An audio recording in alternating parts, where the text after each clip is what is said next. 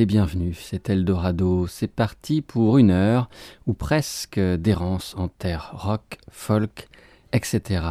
Commençons cette itinérance avec un des plus beaux fleurons de la pop anglaise des années 80, peut-être le plus beau fleuron, et un des plus influents, The Smiths. Pourtant, les Smiths surent une vie brève, 5 ans, de 1982 à 1987, et 4 albums studio à leur actif, augmentés d'une poignée de live et de compilations. Leur premier album paraît en 1984 et le second lui succède l'année suivante. Insatisfaits par la production du disque The Smiths, qu'ils jugent sans caractère, ils produisent eux-mêmes ce second disque. Il s'appellera Meat is Murder et s'impose vite comme un chef-d'œuvre. L'écriture des Smiths s'offre à présent des échappées belles, plus expressionnistes et politiques, tout en continuant de creuser cette veine intimiste et désenchantée, lucide et assombrie. Dénonciation du libéralisme thatchérien et du conformisme familial, défense du végétarisme s'ajoute à présent à la peinture des tourments du chanteur des Smiths, Morrissey. Pour initier cette émission d'Eldorado, le titre Well, I Wonder.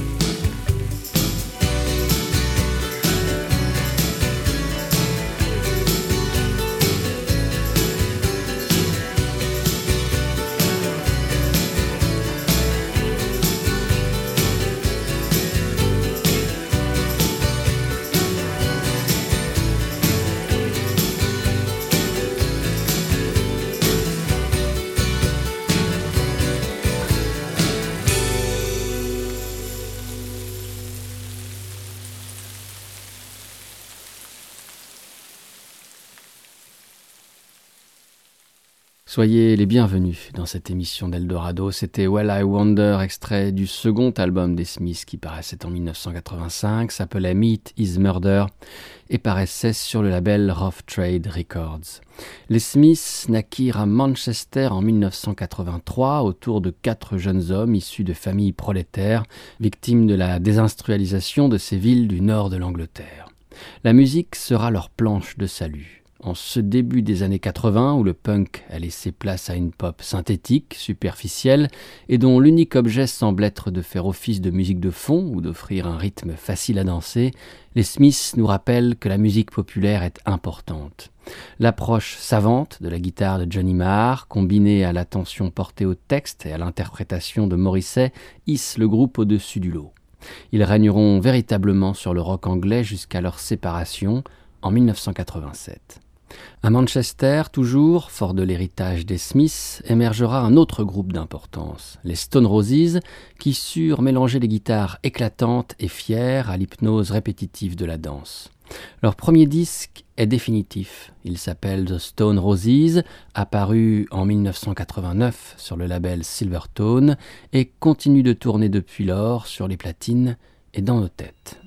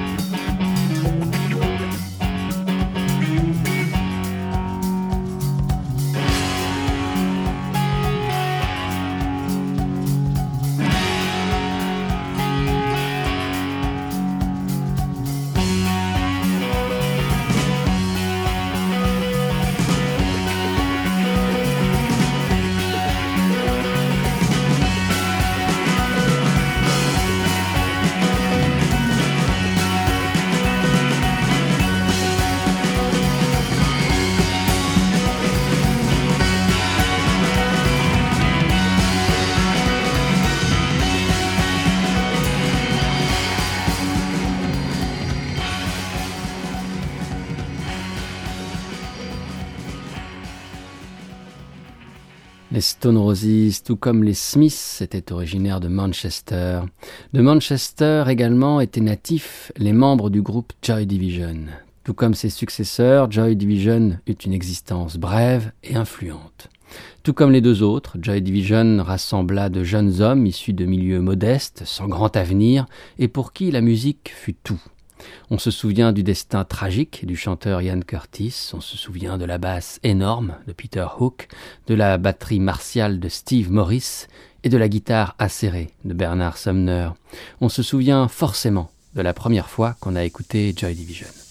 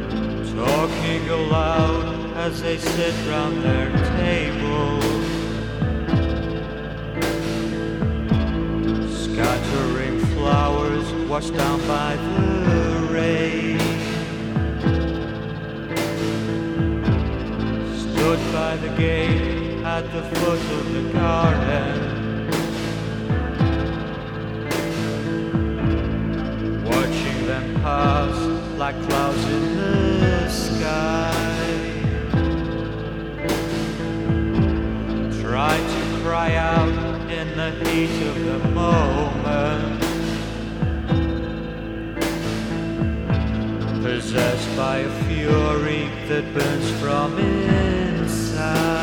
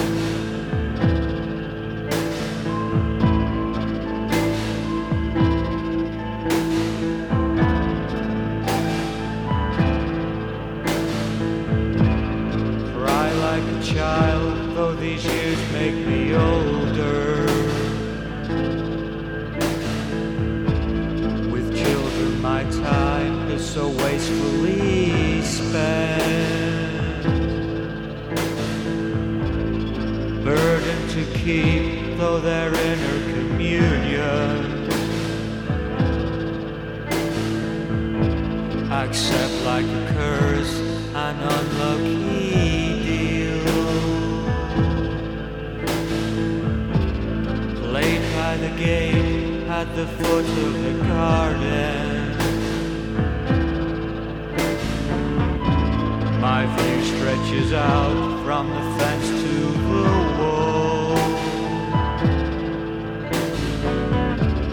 No words could explain, no action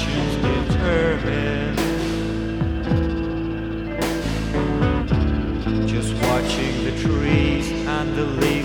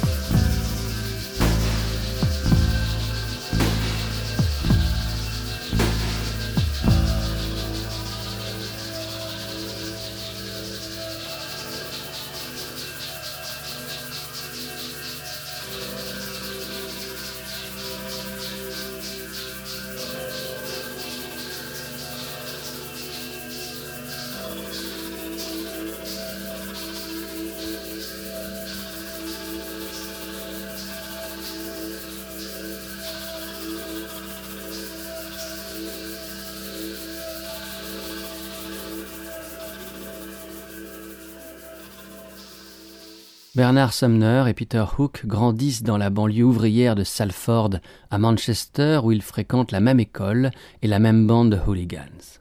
Leur ambition à tous deux est d'échapper au monde du travail.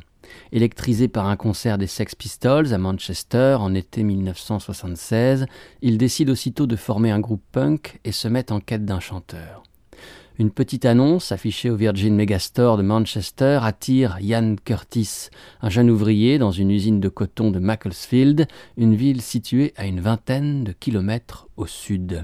Ainsi, Mishka Asayas raconte-t-il le début de l'histoire du groupe Joy Division à la manière d'une tragédie qui se noue. Très inspirés par le punk, à leur tout début, les musiciens vont vite emmener Joy Division vers d'autres terres plus désolées, lunaires, à l'instar de ce morceau qu'on s'écoutait The Eternal, extrait de leur second album Closer, qui paraissait en 1980.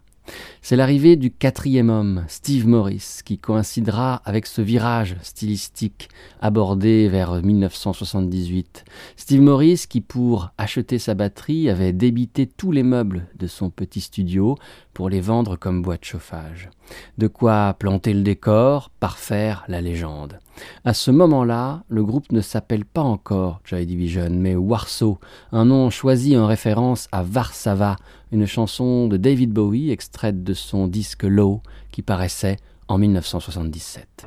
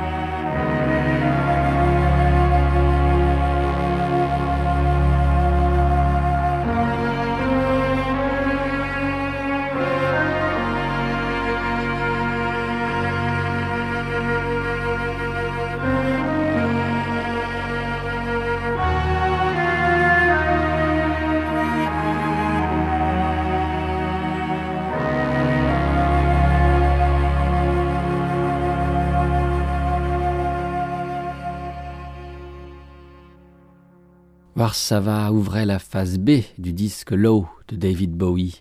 Titre le plus long du disque, il est emblématique des climats glacés et des terrains désolés qui sont la signature de ce grand disque. Low est le fruit de la collaboration de Bowie avec le claviériste Brian Eno qui, affranchi de son groupe Roxy Music, explore de nouveaux territoires musicaux. Eno sera aux côtés de Bowie pour ce qu'on nommera plus tard la trilogie berlinoise de David Bowie. Low, Heroes, puis Lodger. De cette trilogie, L'eau est donc le premier épisode et fut enregistré dans le studio du château de Hérouville en France, puis mixé dans les studios Hansa de Berlin-Ouest, ville dans laquelle s'est alors fixé le chanteur. Bowie, comme il avait pu prendre sous son aile un louride à la dérive au début des années 70, a décidé de relancer la carrière de Iggy Pop, complètement perdue depuis la séparation des Stooges. Iggy et David vivent tous deux à Berlin et ne se quittent plus. Le grand album du retour d'Iggy Pop sera donc produit par David Bowie et, comme Low, naîtra de sessions partagées entre le château de Hérouville, en France, et les studios Hansa de Berlin. Début 77 paraît donc The Idiot, ainsi nommé en référence au roman de Fyodor Dostoïevski. Toutes les chansons sont co-signées David Bowie, Iggy Pop. On retrouve la même atmosphère lourde, quasi claustrophobe, que dans Low, la basse de George Murray, qui entoure de grave les deux disques, n'y est pas pour rien. Extrait de ce disque, The Idiot, China Girl.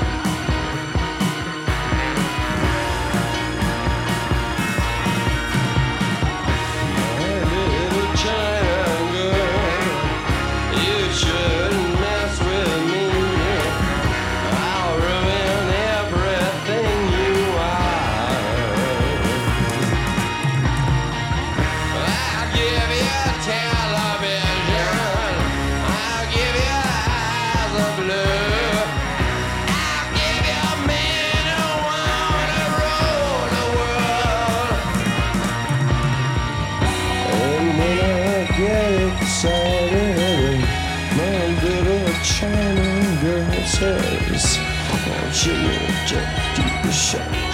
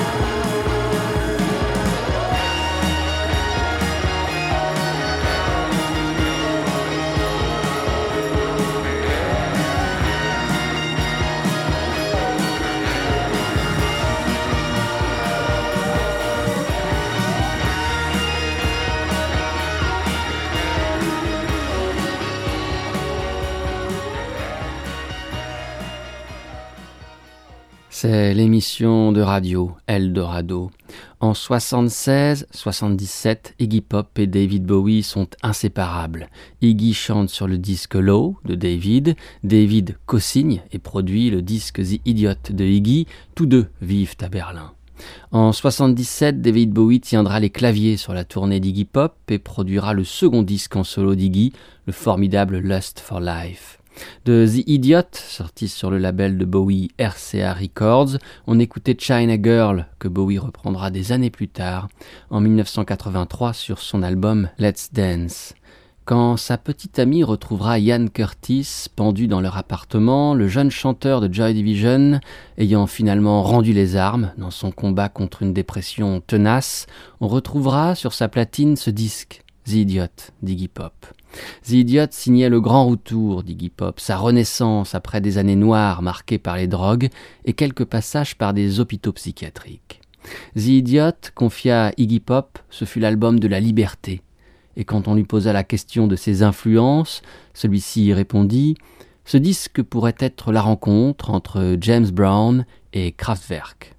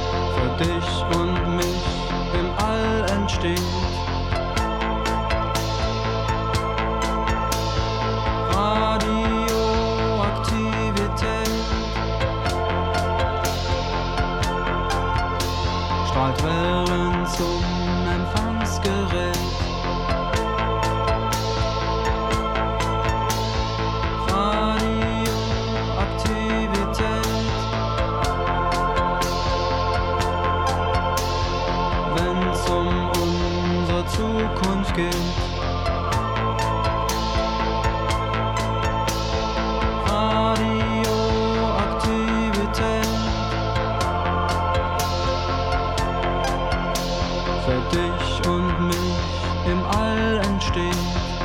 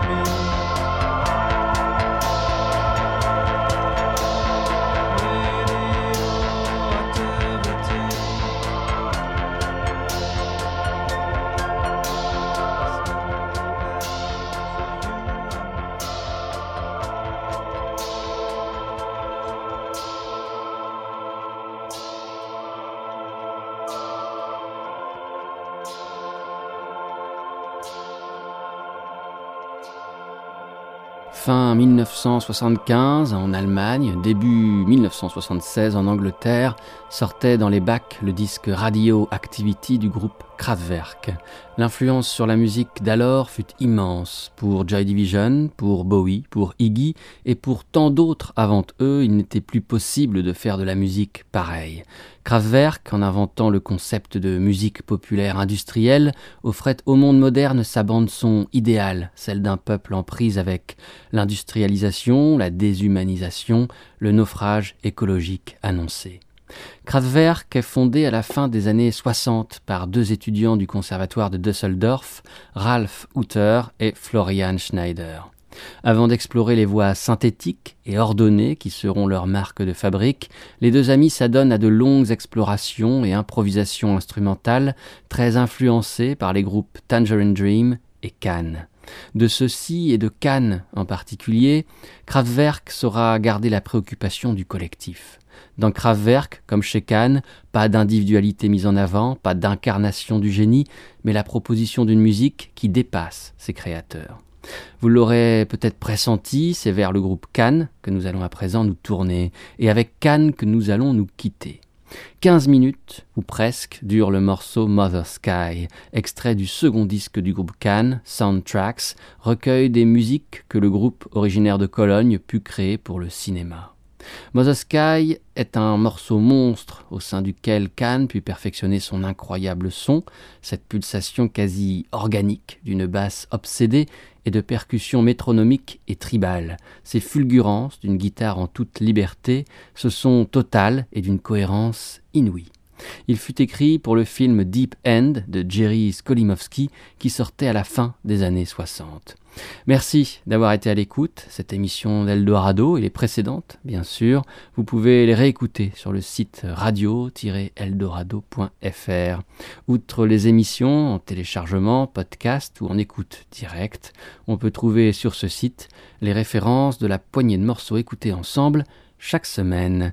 Merci de votre écoute et à la prochaine. Portez-vous bien. Ciao.